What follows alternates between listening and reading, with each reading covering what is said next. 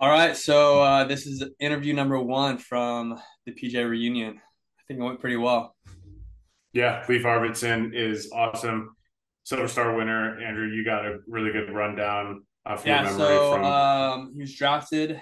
Initially, it was going to be the Army, and then he was like, you know, he doesn't want to do that. Went Air Force, April of 1967. By May of 1968, he was deployed to Vietnam as a PJ. So literally just a year before uh, joining, he's now you know in combat. And that first tour was a tour where he received his uh, Silver Star, and uh, in this interview, he goes over that in pretty great detail.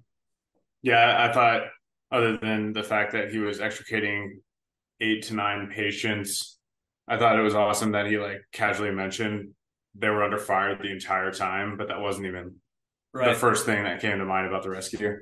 After the mission, he ended up staying career in the Air Force, started uh, the paramedic program for PJs, and then kind of as we know it today, what an STS is as far as PJ's responsibilities deployed goes.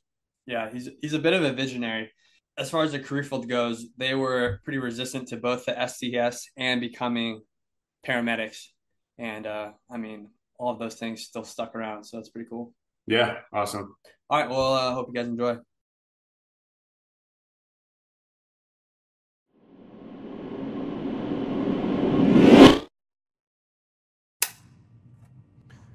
All right. So, Leif Arvidson, thank you for joining us. Uh, you're actually our first in-person interview uh, for the Mad Cat podcast. So, yeah, we really appreciate you taking time for us. Um, this is Andrew. I'm Nick. Uh, we have Robbie behind the camera, and then Chuck over there on audio. So, yeah, again, thank you. Um, right now, we'd love it if you could introduce yourself and, and your background to us. My name's Leif Arvidson. Um, I'm a former pararescueman, uh, served from 1967 to 1993. Okay. Where did you grow up, Leif? I grew up on, on the outskirts of Seattle, Washington. Uh, my parents moved to Los Angeles uh, during my high school years, so I enlisted out of the LA area. Okay. And then did you immediately go into pararescue? Uh, back in the day, uh, I had the draft, and um, I was a horrible high school student, and there was no future for me in college. And um, I was faced with the decision of going in the army or um, or something worse. And so I enlisted in the Air Force, and I was going to be a communications electronics specialist that's a telephone repairman. And um, I ran into a recruiter, a pararescueman, uh, while I was in basic, who offered an opportunity to try out. And uh, so, no, I didn't just go in pararescue right away, uh, but I did out of basic. Okay. Can you explain some of the training you did on the way to becoming a PJ, uh, like in the pipeline? Some of the what? Some of the training that you did. Well, again, back in back in those days, uh, training consisted mostly of just running and swimming and calisthenics, and um, the only piece of workout equipment that we had was uh, an old piece of PSP runway matting. Uh, the pipeline began with what we called the OLJ at Orlando Air Force Base. Uh, it had a weed filled lake and uh, a park that we would run around endless times. Um, the pipeline was kind of brief uh, in that we went to jump school first, dive school second, med school third, uh, and then they would route us to Eglin Air Force Base, where the pararescue school was. Uh, at that time, Vietnam was going on, and they were trying to beef the career field up to meet the uh, mission demands. And uh, so we had a lot of, there were a lot of classes in the pipeline. And um, they got backed up. They had no dorm space for us at Eglin. And so they sent my class to Panama to go through jungle survival uh, just to kill time. And then we got back from that, and they still didn't have space for us, so they sent us to Mountain Ranger School. We went, finished that, went through what they called pararescue transition, and then off to our units. Okay, and then what were your units that you were a part of for the duration of your career? Um, well, I went to Vietnam to begin with. Uh, I went to Det 9, 38th ARRS, which uh, was at Pleiku.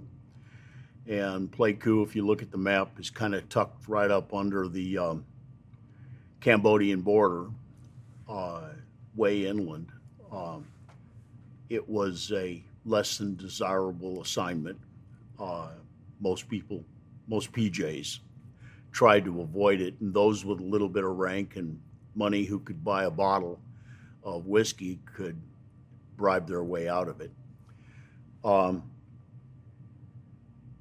I then went to Guam, which was strictly an HC 130 unit. We did long range over the Pacific Rescue.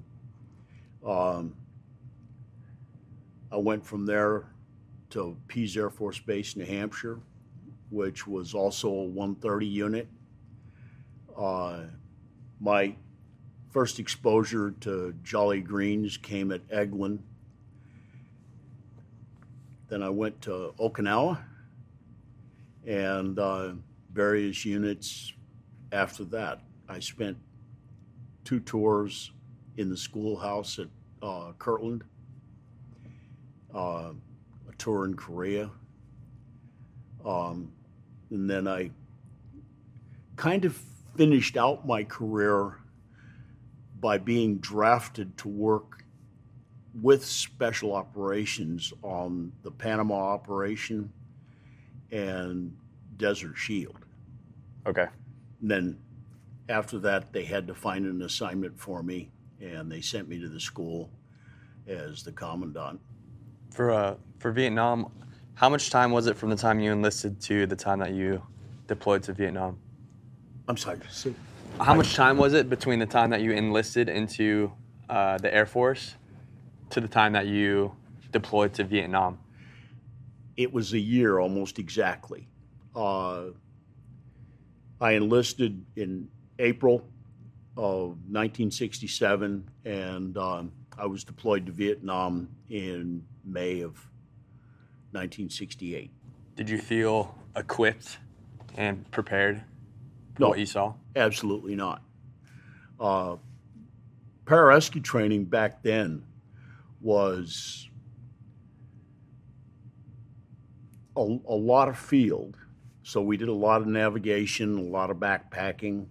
Uh, went to Mountain Ranger School, which was a lot of climbing uh, and uh, rock work. Um, medical school was wholly inadequate. Um, we were we went to um, med tech training, which taught us how to uh, change bedpans, and um, we got a little bit of IV training, which consisted of maybe four or five or six IV insertions. We were taught how to apply a dressing.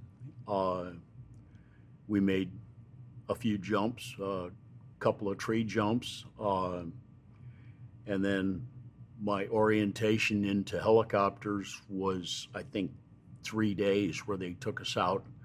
They showed us the emergency equipment on board. Uh, they showed us the hoist penetrator, and um, that was it. And then during Vietnam, what was the operational tempo like? Were you going out almost daily? No, there was long periods of boredom uh, interspersed with moments of sheer terror. Um, I was, I was kind of a mission magnet, in when I seemed to be there when something went down, and um, I was an airman first class, two striper, uh, and uh, got my orientation and my checkout on the helicopter, and we began flying quite a few medevacs uh, out of the area along the Cambodian border for the Army. Uh, I wasn't doing a lot of treatment. We were picking up the patients who had already been through a triage and uh, initial treatment from the Army and taking them to the hospital. Um, at a very young age, I got exposed to a couple of missions which seemed to be a catalyst for my attitude towards the rest of my career. And um, the first mission, there, we had a couple of bases in Vietnam that were rescue units that didn't have PJs. They were flying medtechs uh, as their rescue specialist. And the medtechs were good. They were really good medics. Um, and they weren't bad as crew members filling the PJ role. Uh, they they had a, a good combat attitude. Um, but there weren't enough of them, and so they used to TDY PJs in to to augment them. We had a mission going one day, and I was still just an E3, uh, very young, very inexperienced, and the Army had taken some casualties in a firefight, and they were hoping for some evacuation. And um, we flew into that. Uh, I was on the Hybird number two, behind behind the primary rescue bird, and the pilot made an error on his approach and flew right over the enemy position, and uh, took extensive ground fire, and uh, it killed the pilot, and um, the co-pilot was able to save the the helicopter, flew about two miles away and had to land. We took we took the uh, pilot, MedTech and I took the pilot on my bird and performed CPR on the way to Qui Nhon to uh, the hospital and lost him en route. Okay. Were, were there uh, any takeaways from that for you and your team on how to conduct operations in the future? Yeah. You have to be you have to be as ready as you can be with your training and your operational preparation. And then you got to be ready to understand that things never go the way you plan them. And so, an attitude towards training and preparation and just being as flexible as you can possibly be Mhm. and as disciplined in that framework as you can be. Can you uh, talk over how many deployments you had to Vietnam and how long they lasted? Deployments Right. on missions? No, just deployments to Vietnam. Oh, I, I, um, back then, we, um, I started in a seven-man pararescue team, uh, and right after I got there, four guys finished their tours and left. PCS that left three of us, um, and that was uh, an E4 and two E3s, me and my roommate. Um, Just t- touching on that real quick, I'm sorry. So the most senior enlisted PJ was an E E4. yes, a buck sergeant. uh, He's a he. He is a uh, cross. he was a former Marine who got out of the Marine Corps and became a PJ. And um, so he was an E4. My roommate, Dave Patterson, uh, he'd been my roommate all the way through PJ school. We went to Vietnam together. Uh, he and I were both E3s, hadn't even, you know, got a promotion yet. And um, the boss managed to get himself into a helicopter crash and got hurt pretty bad.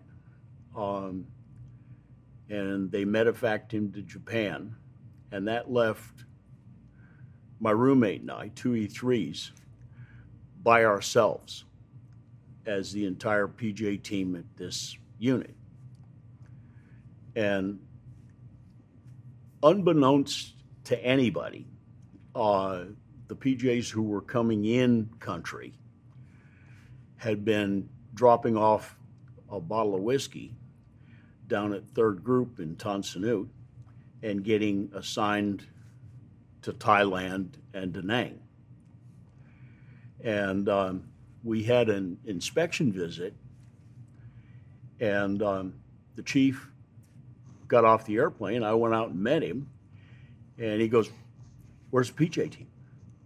And I told him, Well, I'm it. And he goes, Oh no, I got a board down there with all kinds of names on it. And uh, I go, Well, Airman Patterson's up in the dorm. He's in crew rest. He's flying tonight.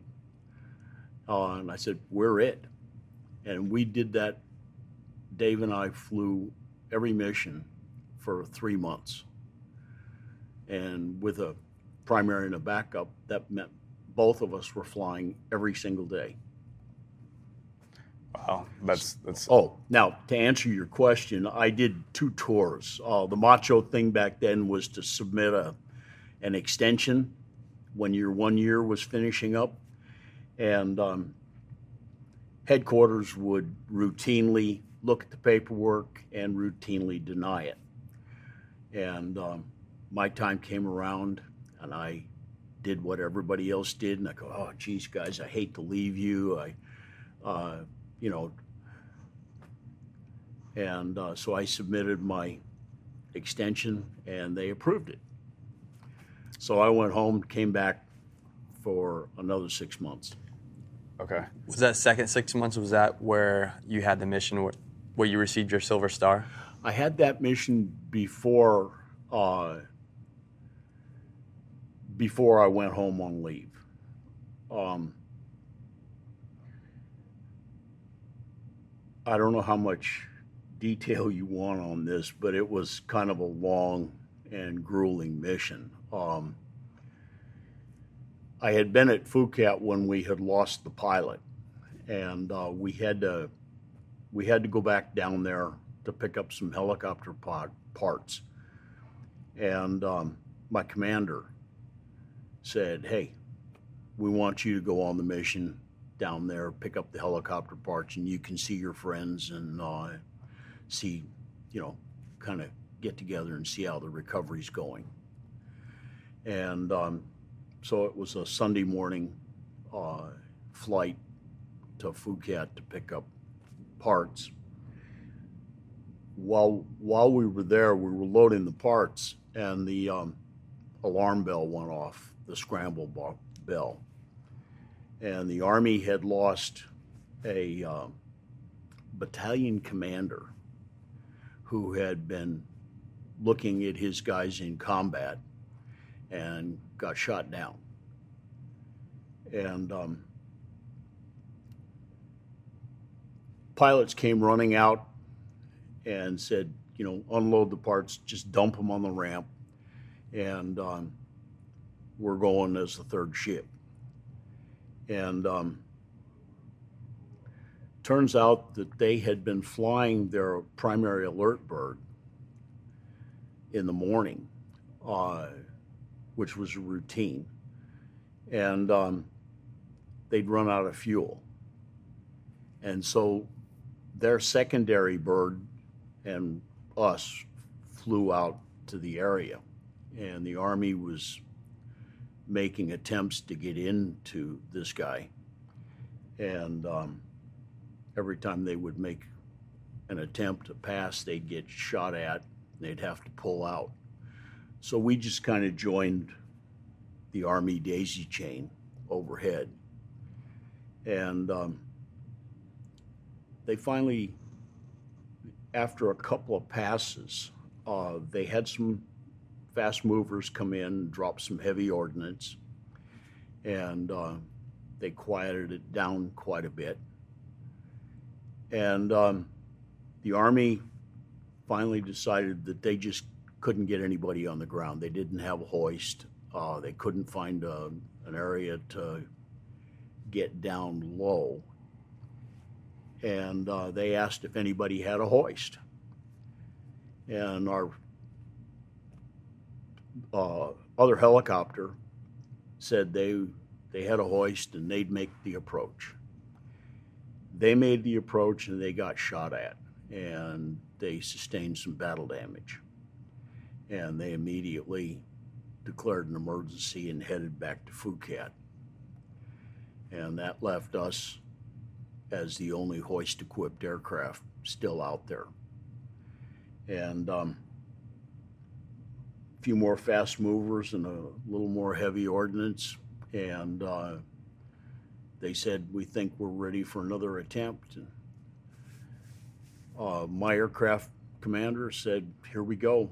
And so we made the approach, and uh, he put me down on the ground uh, about 50 yards away from the crash. Were you the only PJ on the aircraft? I was the only PJ on the aircraft, and I was the only PJ on the ground for several hours.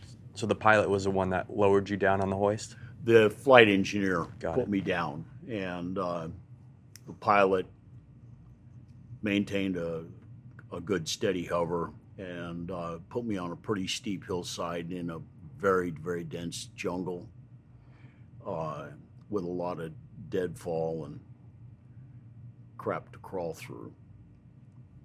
When I got to the crash site, uh, there were nine nine people in the crash. Uh, it was a Huey UH-1 um, impacted, kind of nose down on a very steep hillside. Uh, nine nine casualties, and um, so essentially what I'm saying is I was overwhelmed as a two striper with very limited medical training. Uh,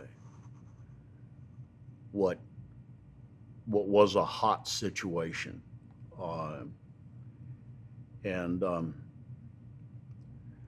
so I went down and I I started looking around, tried to do tried tried to take my medical training and, put it in perspective, and um, I started to triage patients, but every time I turn around, you know, there was something worse that I was looking at. So I just started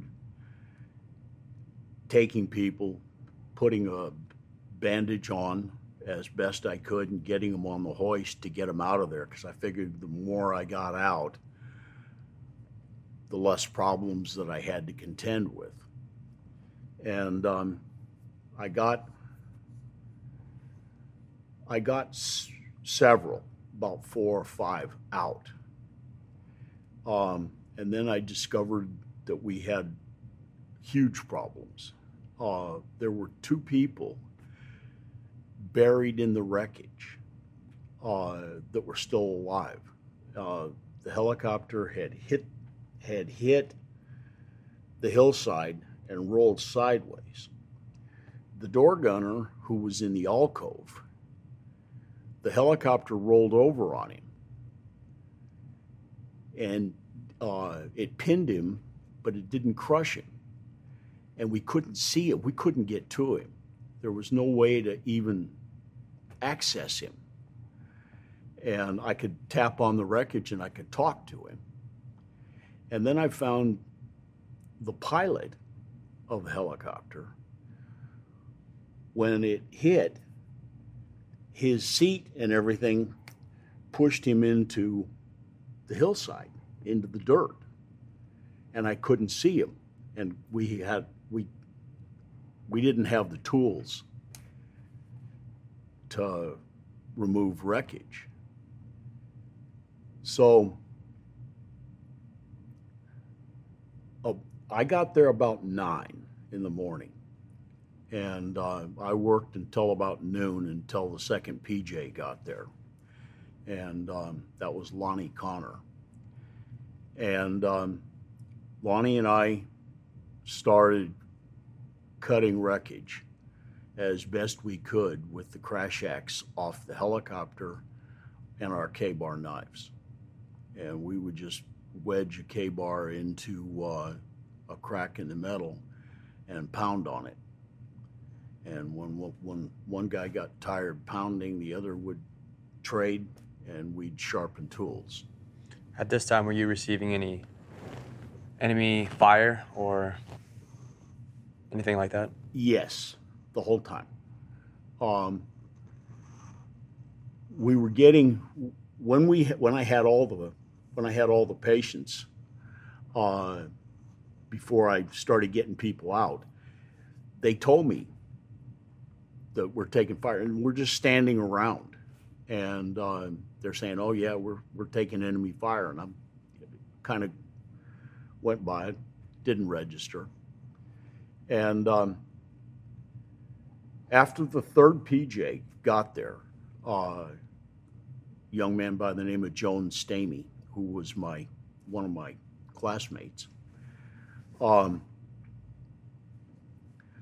I was sitting up on the side of the Huey sharpening K-bar knives, and I noticed the. Uh, it was a beautiful December day. I mean, it was just gorgeous. Sun was out, sky was blue, no wind, and um, I thought I heard locust, and uh, there was green shrubbery falling, and uh, it was coming down like a little snowfall around us, and uh, I stopped and thought about that for a minute, and then I told Connor, I said, "That's not a locust. They're shooting at us." And um, we had we had really limited options at what at what we could do, and um, it was about two in the afternoon, and uh, we weren't making a lot of progress. We had got people out, most of uh, most of the casualties that could have been airlifted. Uh, they finally got the second second chopper back, and uh, so we were able to get some litters out. Uh, two in the afternoon, I began to realize that we weren't going to make it. Uh, this thing was just not going to work out. And um, so I started calling Crown, which was the C 130. It was the forerunner of the King. And that. I called them, told them we need we need security because we're going to be here a long time. And um, at first, they were reluctant to insert anybody else uh, because when dark came, they weren't going to be able to secure us. And um, so we we kept working. They finally found us an eight man long range patrol uh, who they, the Army picked up uh, off of a uh, mission they were on, brought them out, and they repelled them into us. And that gave us some security. Uh, the long range patrol had never repelled from a helicopter before. They didn't have gloves. And so what I ended up with was eight more casualties. And uh, so I broke off from working in the helicopter and went down to where we put the patrol, and I started treating uh, severe lacerations and burns. Um, there was one more individual who was just incredibly brave, and uh, he was an engineer on an Army light observation helicopter. And um, they hovered into a green patch that they thought was tall grass. And he jumped in, and he probably dropped 20 feet through bamboo and just lacerated the crap out of him. And he had a piece of bamboo that went in under his chin and out through his cheek. And um, I treated him. He didn't want to, he wouldn't leave. And so we put him to work all bandaged up. He helped out. Do you remember his name? No, I don't. I uh, never seen him before. Uh, he just, I didn't even know that he had jumped in, uh, kind of behind my back, and he comes walking up with this bamboo and and uh, said, "I'm here to help." And, uh, Wow. I was like, "Holy shit!" Just one more Um, casualty for you. So, as it got towards four o'clock, we started getting into twilight. And um, we did get the pilot out. Finally, we were able to clear enough wreckage that we were able to pull the pins on his seat, recline it, and pull him out. We evacuated him, the door gunner. We were making small progress. We were finally able to cut away enough uh, sheet metal. Uh, had a lot less success on the ribs of the uh, helicopter. And um, finally, the Crown called Phu Cat and they got a firefighter and who volunteered to come out and get lowered into the site with a K2 saw. And um, we cut some of the sheet metal and the ribs away. We're able to reach the door gunner, but he was pinned down inside, so we had more work to do. Uh, Crown told us to pack up and get ready to leave. And um, the three of us said, no, we're not going. Uh, you know, can that idea.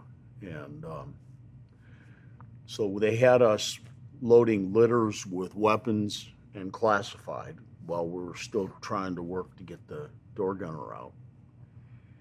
Um, they said, This is your last chance, get out.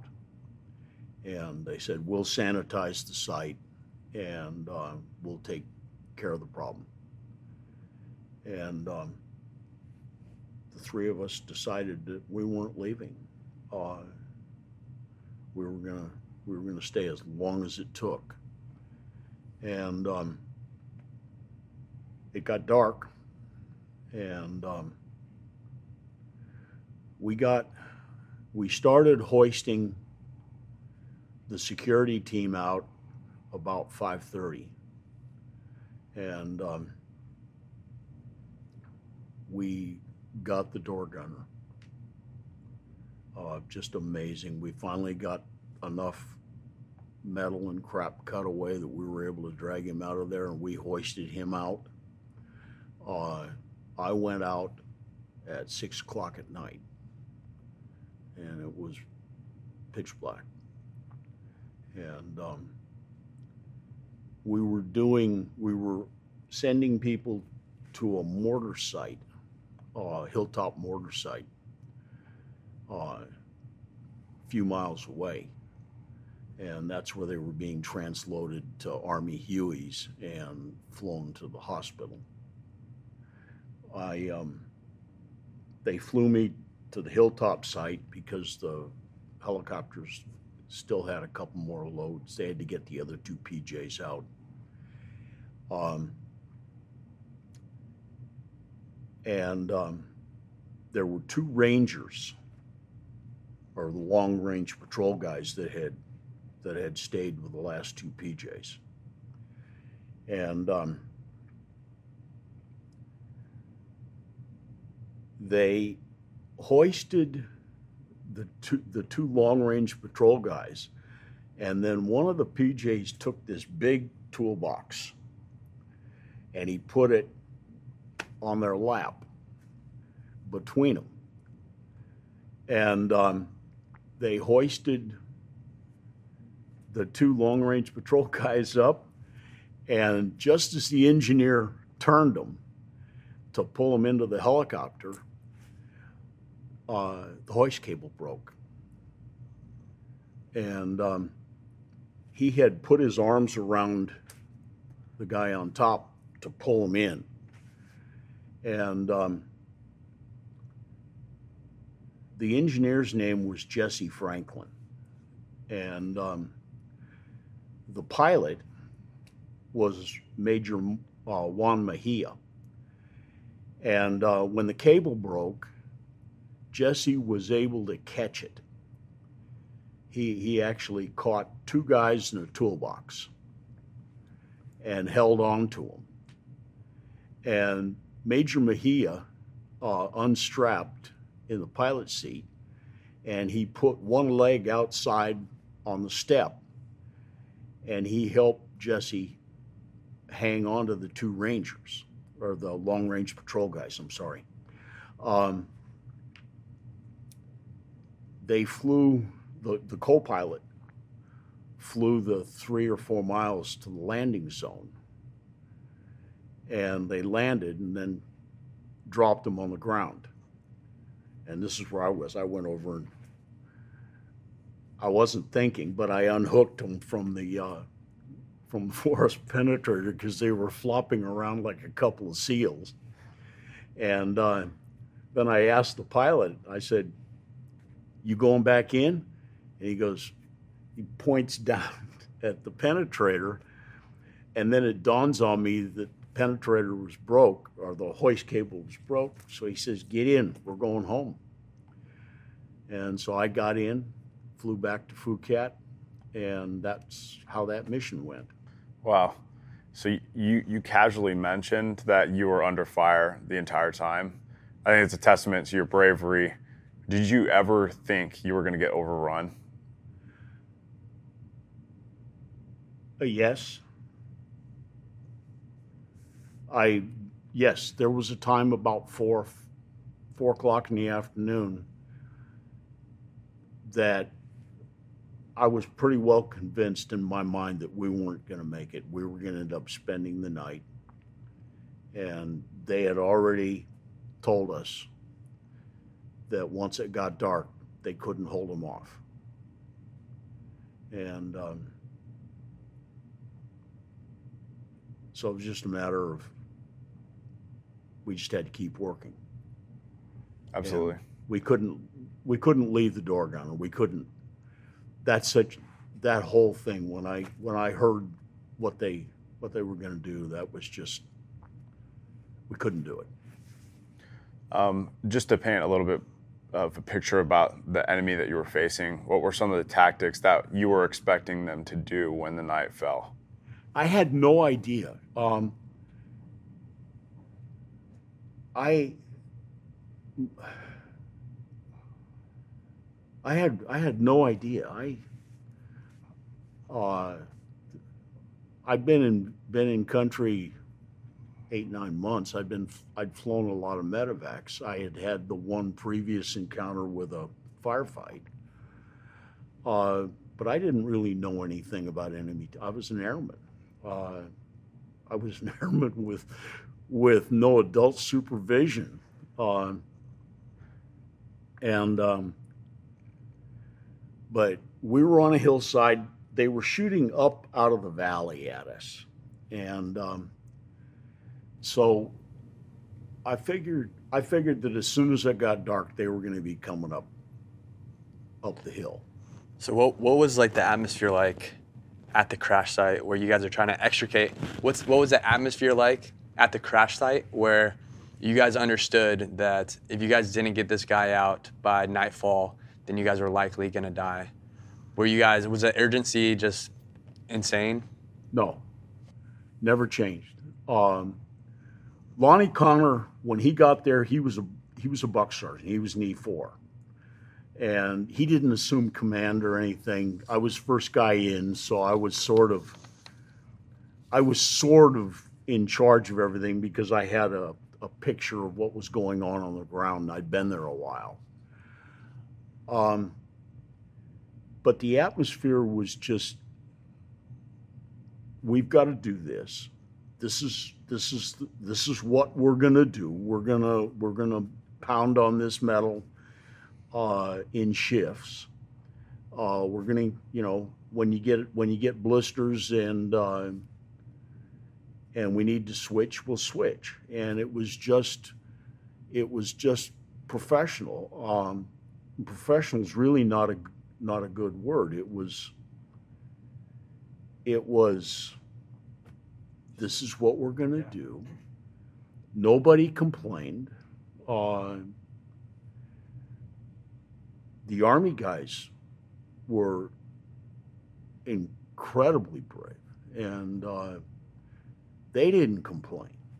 And um, nobody you know, nobody whined. Nobody said they wanted out of here. Uh, it was just, it was a very good working environment. We just, we just kind of did what we needed to do, and um, I ran out of medical supplies on the ground, uh, evacuating people. My engineer in the helicopter, uh, he carried a small personal medical kit and um, he was bandaging uh, wounded when I would send them up, and because uh, I was only doing enough to get them off the ground and into the helicopter, and he was he was applying bandages to head wounds, and uh, everybody just sort of did what they were supposed to do. Wow. How old were you? you? How old were you at yeah. the time? I'm sorry? How old were you at the time? Uh, I think I was 20. Um, yeah, because I hadn't reached my 21st birthday. Um, and um, Vietnam was was that kind of a was that kind of an experience where I don't know how pararescue is today. Uh, I've been retired for a very long time. We didn't have a lot of equipment. We didn't have a lot of technology. Uh, we just had to rely on uh, our gut to, and our and keep our emotions in check to keep us going. Where, where your lack of technology and equipment these days, we're very well equipped. So it's it's definitely a difference. But what I think is always a constant is that we're always working to save people's lives. And I think your actions that you took that day on December 11th, it was uh, extraordinary. So thank you for summing that up for us. Um, did you? That was the beginning of your career. Did you have any other missions that you would like to talk about? That I have one other mission that I would like to tell you guys about uh, because I think it was, well, it was what defined my. Uh,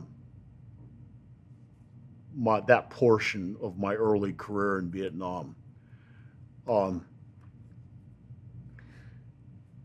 again, back in the day, I was assigned to the HH 43 helicopters, which was uh, the Husky, and it was designed in the 50s as a firefighting piece of equipment.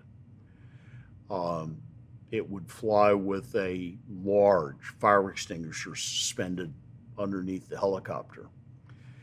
And the helicopter had side by side intermeshing rotors. Uh,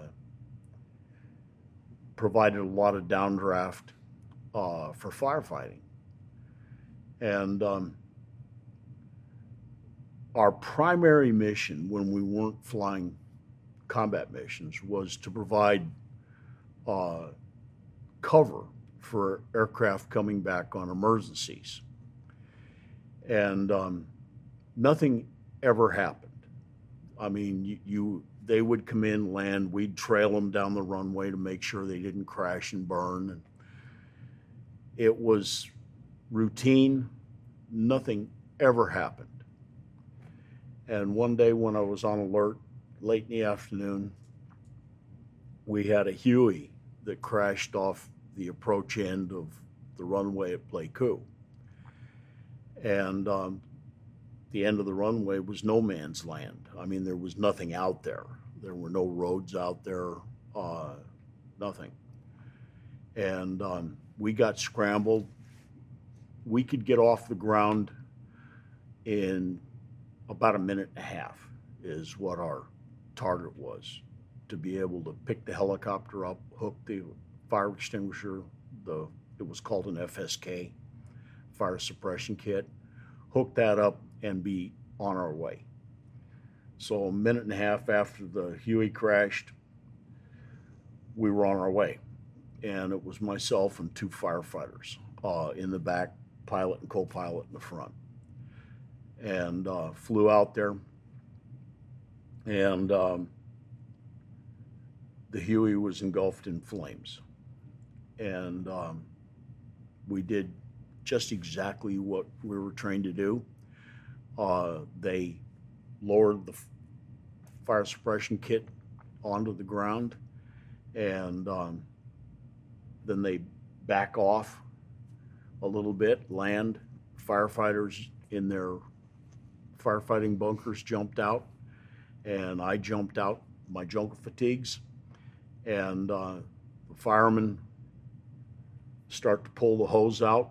My job is once they get the hose out, is to throw the handle and charge the kit. And um, then the pilot picks up the helicopter, backs away a little bit, approaches in over the top, and begins to try and blow the flames down. Um, did exactly what we're supposed to do. The only problem was the fireman would pull the hose forward a little bit and it would get tangled. And so I would move up, pick the hose up, and untangle it. And um, they would pull the hose forward again a little bit, and it'd tangle, and I'd move forward and pick the hose up, untangle it. And um, pretty soon, I was inside the wreckage, burning, in my jungle fatigues, working with the two firemen in their bunkers trying to get to the crew. Um,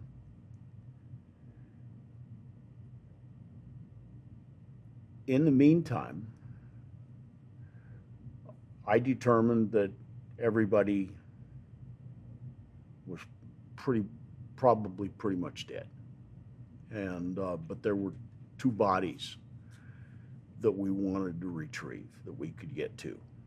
And um, it was difficult to untangle them. Um, and we began to work and work. And um,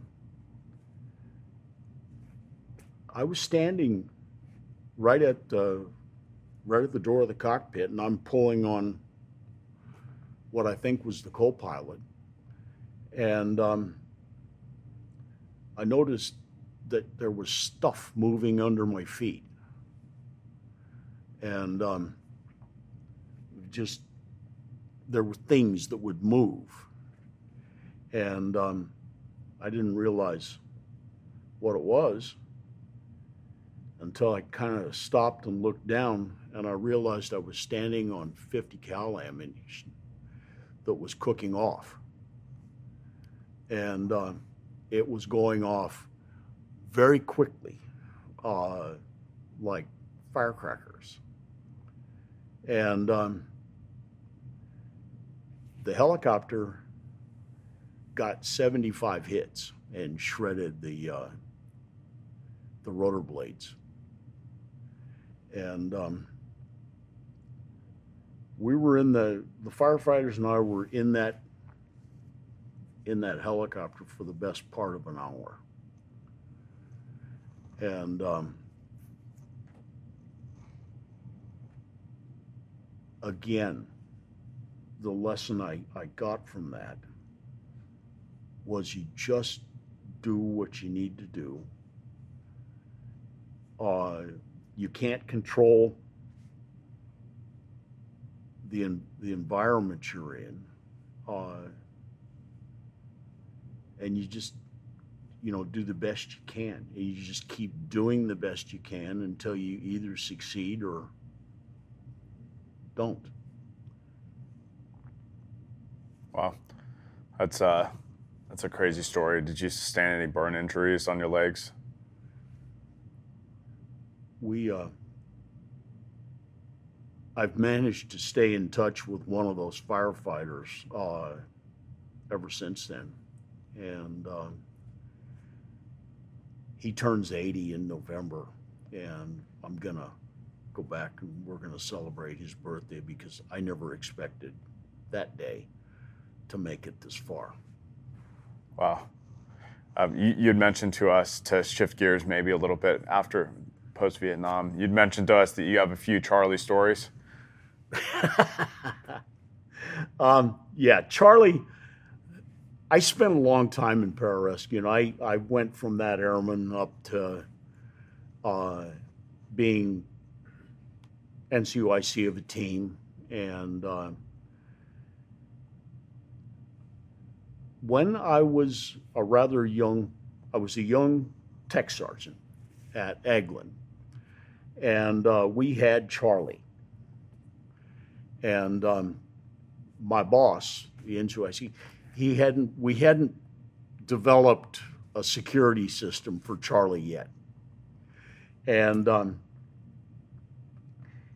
so we were hosting the first ever pararescue EMT course and we were having guys from all over the United States come in and attend this course.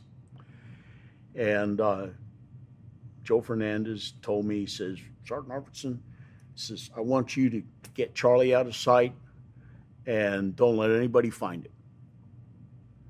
And so I took Charlie, uh, threw him in an A3 bag, put him in my trunk of my car, and drove him home. Uh, my best friend in pararescue is a guy by the name of Eric Gregory. And um, so he came in for the EMT course and he was staying with me. Gregory is also a locksmith, and he was running the locksmith shop on base at McClellan. And so he would take my car every night and he would go to the PJ section and he would open locks and look for Charlie. And he went through every locker, every foot locker, every, every inch of PJ section and couldn't find Charlie. So he flew home to McClellan then he calls me on the phone and he goes, Okay, where was Charlie? And I said, He was in the trunk of the car. You drove him to work every night. That's awesome. That's awesome. Not your typical Charlie story. No, no, yeah. What did you think when you saw him yesterday? Or did you see him? Uh, What's that? Did you see him at the opening ceremonies yesterday? He, we flew down together. He he retired uh, out of Kirtland. Okay and uh, we're so close. Uh, he's closer than any family I have. Okay. Well, at the end of the interviews, we like to kind of uh, give you time to tell us what impact you made on the community. What do you think you did in your career as a PJ? And it's a long one. I don't think we did it justice with the time that we spent today for the hour that we've been together. But what do you think you did for the community that has, has had a lasting impact? Um,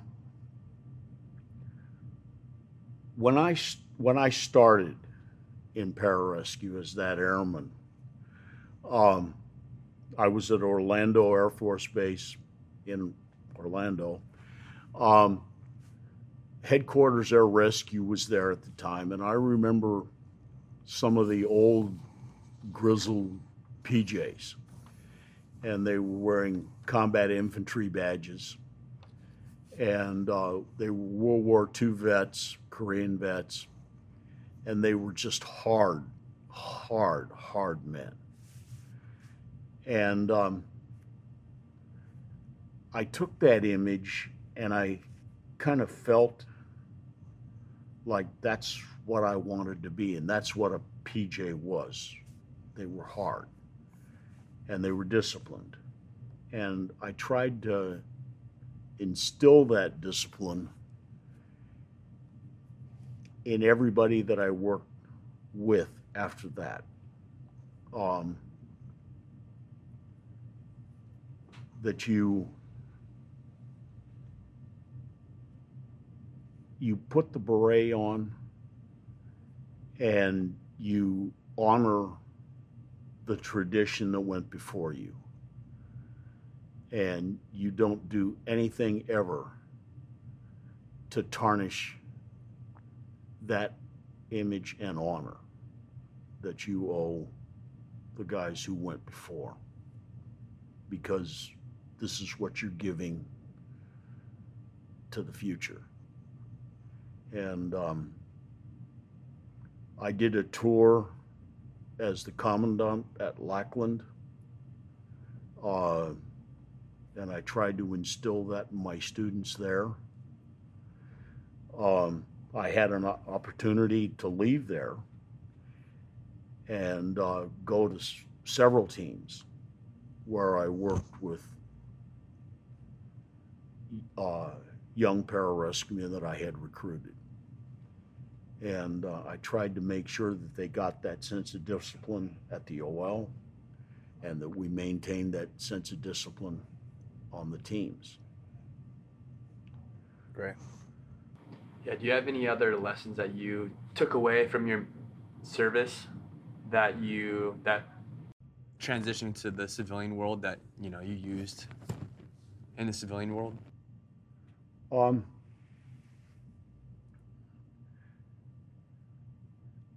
lessons that I took away. Uh, yeah. Uh, well, the the thing that I mentioned ear- earlier is just be ready for anything because you never know what's coming down the pike at you. And um, the um, you got to. I, I learned that you have to learn to think on your feet, and sometimes sometimes herding PJs in a direction that you want them to go is kind of a difficult thing. Um,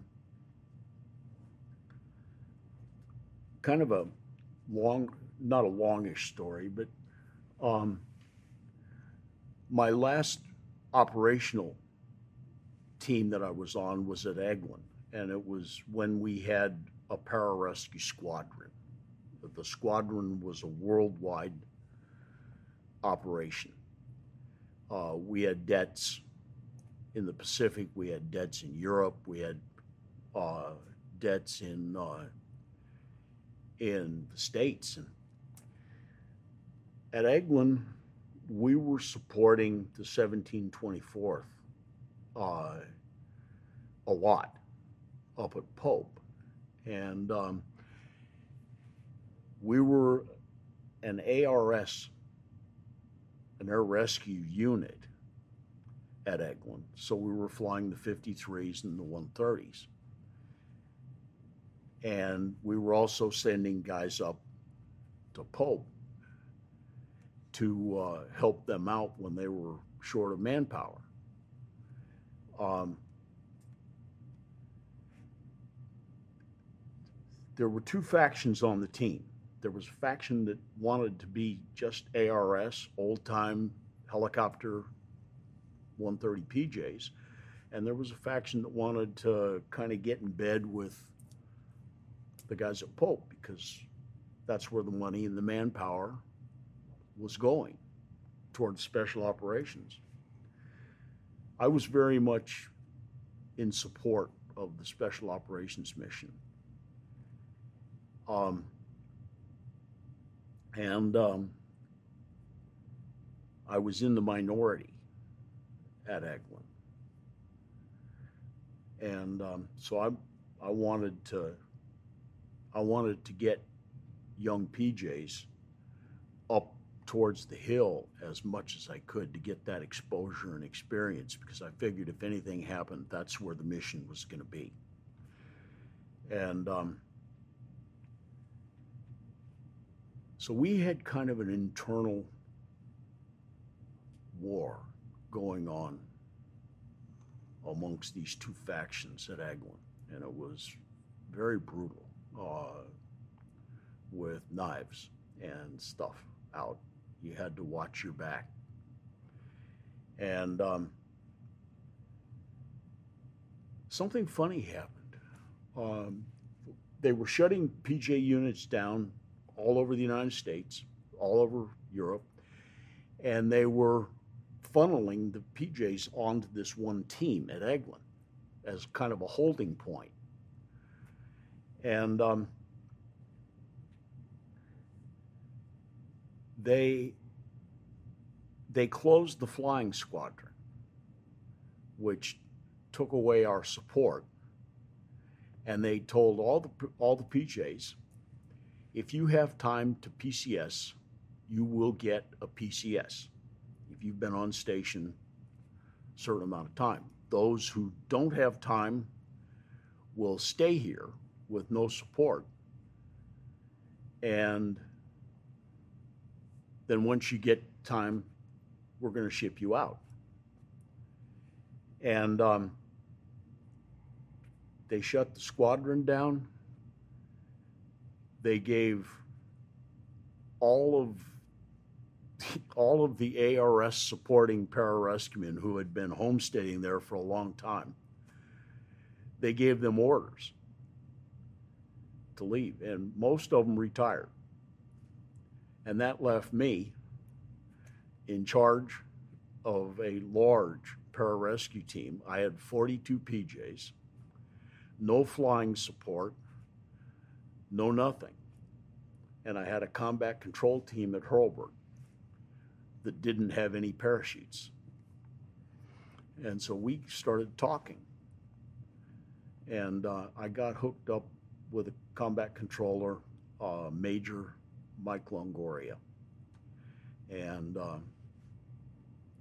what an awesome individual. And he and I went to lunch and we began to brainstorm about what if we were to combine assets and create a uh, green suit special tactics unit. And um, then we could support the Pope guys and provide them all the support they need.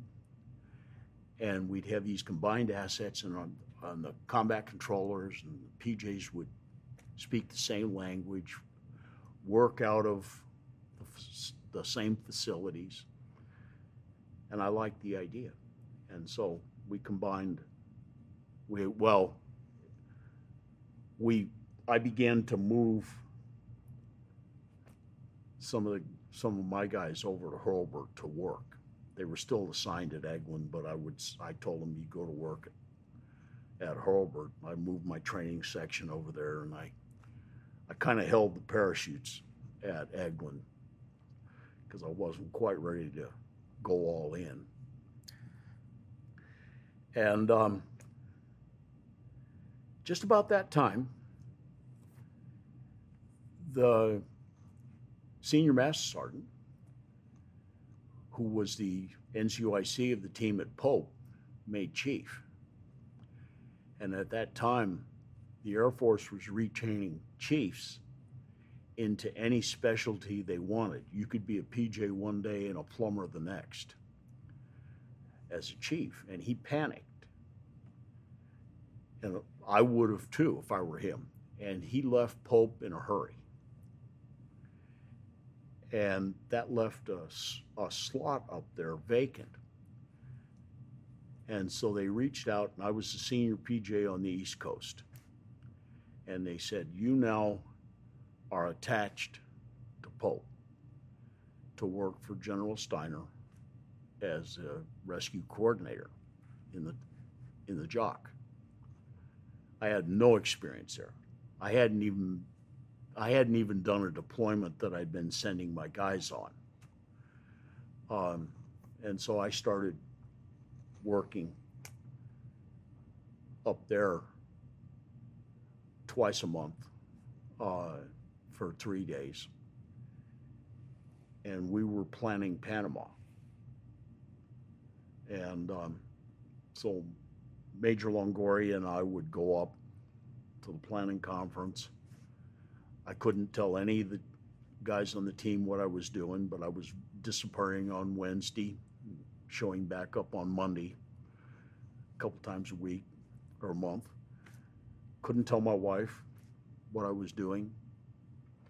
And um, we ended up we ended up doing Panama with them. And uh, they shipped me PJs from McClellan, uh, combined them. So he had about, I had about 60 PJs that we augmented the hill with.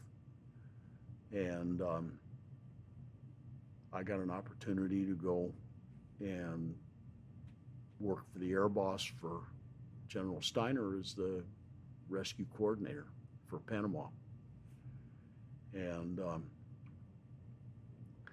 I think what I'm trying to say is that you just you just never know what is coming, and having a disciplined mindset and being able to kind of be flexible is really important. I think when you were kind of telling us that story, I think you started kind of what the concept is for a special tactics squadron in a way. I'm sorry. I, I think as you were explaining that story, I think you started what is now a special tactics squadron by allowing for PJs to go work on combat control teams.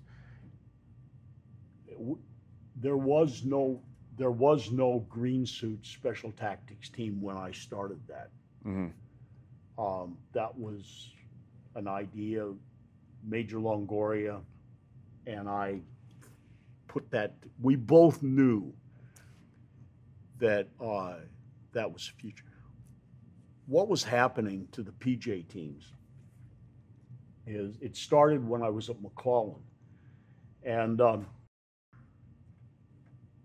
when air assets, the 130s and the 53s, were transitioned to Task Force 160, uh, PJs being assigned or being manpowered against the 53s, every time a 53 went from rescue to 160, manpower was falling out of the books on my team. I was losing slots.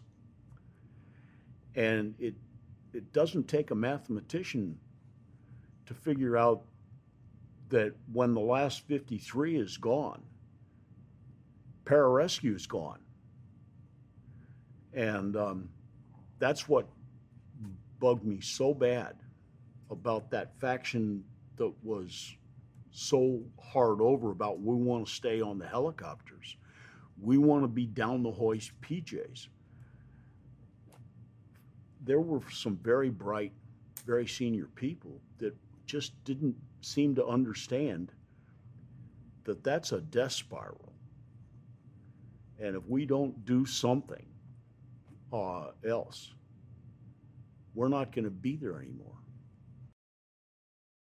Talk about a legacy. You're basically the godfather of uh, STS, the Special Um, Tactics. Yeah, I don't. I don't mean to blow my own horn, but none, none of that existed and uh, 88, 89. and um, Major Longoria and I put that, and that was not an altogether happy union. There, there were a lot of my guys that told me, you know, we are not going to do this. And I had that happen a couple times in my career. The guys would dig their heels in and say, we're not going to do this.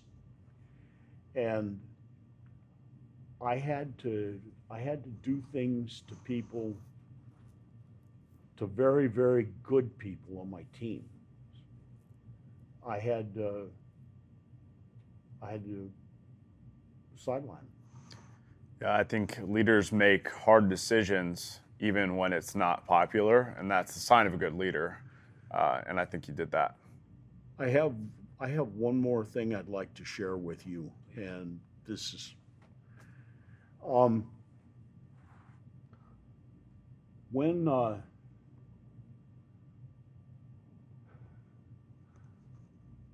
we did Panama, and Panama was very successful, and um, it was 15 days uh, that we were down, that I was down there, and we had Noriega by then, and we done the exfil on the range on the uh, seals at Petit Airfield. Um,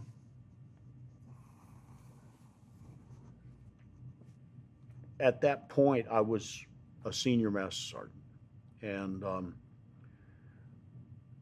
the uh, the team at Hurlburt was beginning to function pretty well, and um, I was on vacation. My wife and I had ridden a gold wing up the Appalachians up into Quebec, Canada, and we were touring Quebec. And I was at St. Catharines on the north side of the falls. And um, I saw the invasion of Kuwait going on on TV. And my wife was a little brighter by now. And uh, she asked me if I wanted to go home. And I told her, well, I said, you know, if they if they want me, they'll find me. And so we finished our bike trip. And I went home, got home, walked in the house, set the helmets on the counter. I was there no more than 20 minutes, and the phone rang, and it was Colonel John Carney. And uh, Colonel Carney uh, was running the group at Hurlburt that was that had control over the PJs and combat controllers. And I had worked through him on Panama.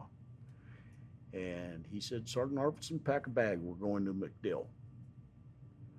And um, so him and me and uh, Major Longoria, uh, a couple of Rangers, uh, went to MacDill, got a briefing from the four star, and uh, on the first plane to the desert, the very first aircraft that flew into the desert. And um, so we went over, and um, Major Longoria and I planned. And um, we, uh, we had never done anything like this before, where we sat down and go, okay, if we go north, what do we take? And how do we take it? How, how do we build this chalk to go on the aircraft so that we have enough people on the aircraft to go forward? Um, and we, he and I had a little cubicle, and um, we worked and worked and worked on this. And um, Major Longoria and I built a, um, a plan on how how to get stuff to an airfield and then how to leapfrog and move forward from there. And um, we worked. He and I would he and I would work from five in the morning to just about midnight every day. He was an academy grad.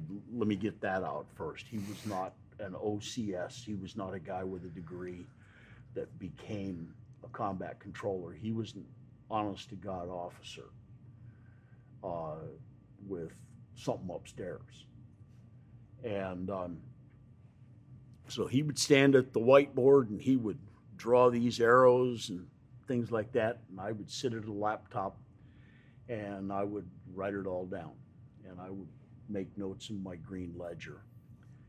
And um, the wing staff had gone to Riyadh to brief Schwarzkopf. And um, he had told them that if that's all special ops has to offer, then they would they could go home. Just get out of his theater. And um, they had they had been kind of sidelining Longoria at the wing meetings.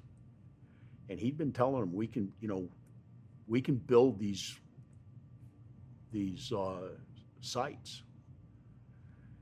And the day after they the wing came back and they had essentially been thrown out of the theater came down to see me and they they Sergeant Arvidson, do you have that plan that Longoria wrote up?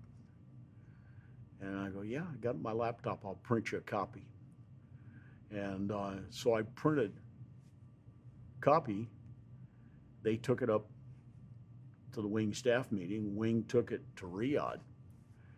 And that actually became Schwarzkopf's end run about how to bypass the Iraqi forces and get in behind them. We, um, there was not enough chalk space to take people to refuel helicopters. And so we ended up having to train PJs to run FARPs, to marshal aircraft and pump fuel, put medical supplies on, take casualties off, all on night vision goggles in a dark FARP. Mhm. Uh, anyway, when that when that mission concluded, and it was hugely successful, um, I went to the after action conference at Fort Bragg, and the ranger docs uh, got a hold of me, and they they said, Sergeant Arvidson, they said, we love PJs, but if you don't give us a better medic, uh, the Army's going to take your mission. Because pararescue had never transitioned out of hospital corpsman. Our medical course was still not certified, and EMT had come along. Uh, we couldn't get guys in the hospital for training because the hospital had no way to verify our qualification level. So in the meantime, I accidentally got promoted, and uh, rescue had to find a job for me, and they sent me to Kirtland, and um, there was a doctor there teaching PJ medicine, uh, John Columbus, and he actually had his office right in the PJ school, which was kind of neat. And he was a flight surgeon, and his patients would come in to the PJ school all day. Um, Doc and I got to talking one day, and I said, I told him, I said, Doc, this is what they're saying. You know, they said they're going to do away with PJs on the special ops, in the special ops community if we don't get a better medic. And I said, we need, we need to do an EMT two at least. And um, the urgency was kind of immense because didn't have time to politic this didn't have time to convince the pj community that this was important because I was just a, you know, a lowly enlisted type, and I had no pull at headquarters. Uh, had no friends up there even really. And so um, Doc Columbus and I were talking about it. Doc says, you know, he says, why don't we just go for the whole enchilada and make them paramedics? And I was like, that'll never fly.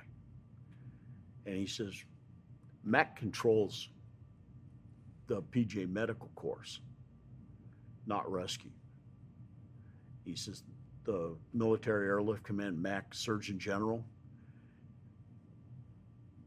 controls the course. And uh, he says, we can do it. So, with no, no adult leadership whatsoever, Doc Columbus and I decided that we were going to make PJs paramedics without anybody's approval.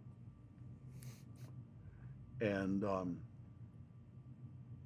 so we did. He he went to the University of New Mexico and he borrowed their syllabus. Um, I politicked what little politicking needed to be done on the PJ side. We held a couple of video conferences uh, with Military Airlift Command, and they gave us dispensation to do it. We put the program together. I had guys in my medical staff who again said, no, we are not going to do this. And I would say, you are no longer a medical instructor. Um, I had air, rescue had gotten wind of what we were doing, and they started routing people in PCS. Uh, I believe it was an attempt to undermine what we were doing. And so I told him, I met him at the door and said, You can't come in the PJ school. Uh, as long as I'm here, you will not step foot in this building. And um, so I sent him elsewhere. And um, we put it together. We ran it twice. And um, my career was over. My career was essentially over when we decided to do paramedic. And um, so we ran we ran it twice and it worked. We um, took a guy from know nothing uh, medical to paramedic in four months. And we started sending them out to the career field. And the Guard and Reserve were just devastated because we were taking a guy, sending him to him that they had to put in the hospital for four months a year, which just wreaked havoc with their with their manpower and their aircraft support. Yeah, well, ultimately that boded well for PJs. Obviously, it stood the test of time. PJs as paramedics, and I think that's a contribution to lives saved in combat in the next wars we were in. We had to put a better medic on the battlefield, and um, paramedic was the best we could do. And if you're going to send a PJ, send the best. Yeah, absolutely. Well, Leif, thank you so much for your time. Uh, it was an honor to t- sit down and talk to you. Do you have anything else? No, not at all. Just thank you. I appreciate it. It was my pleasure, and thank you for the opportunity to tell my story. Absolutely. Yeah, thanks, Leif.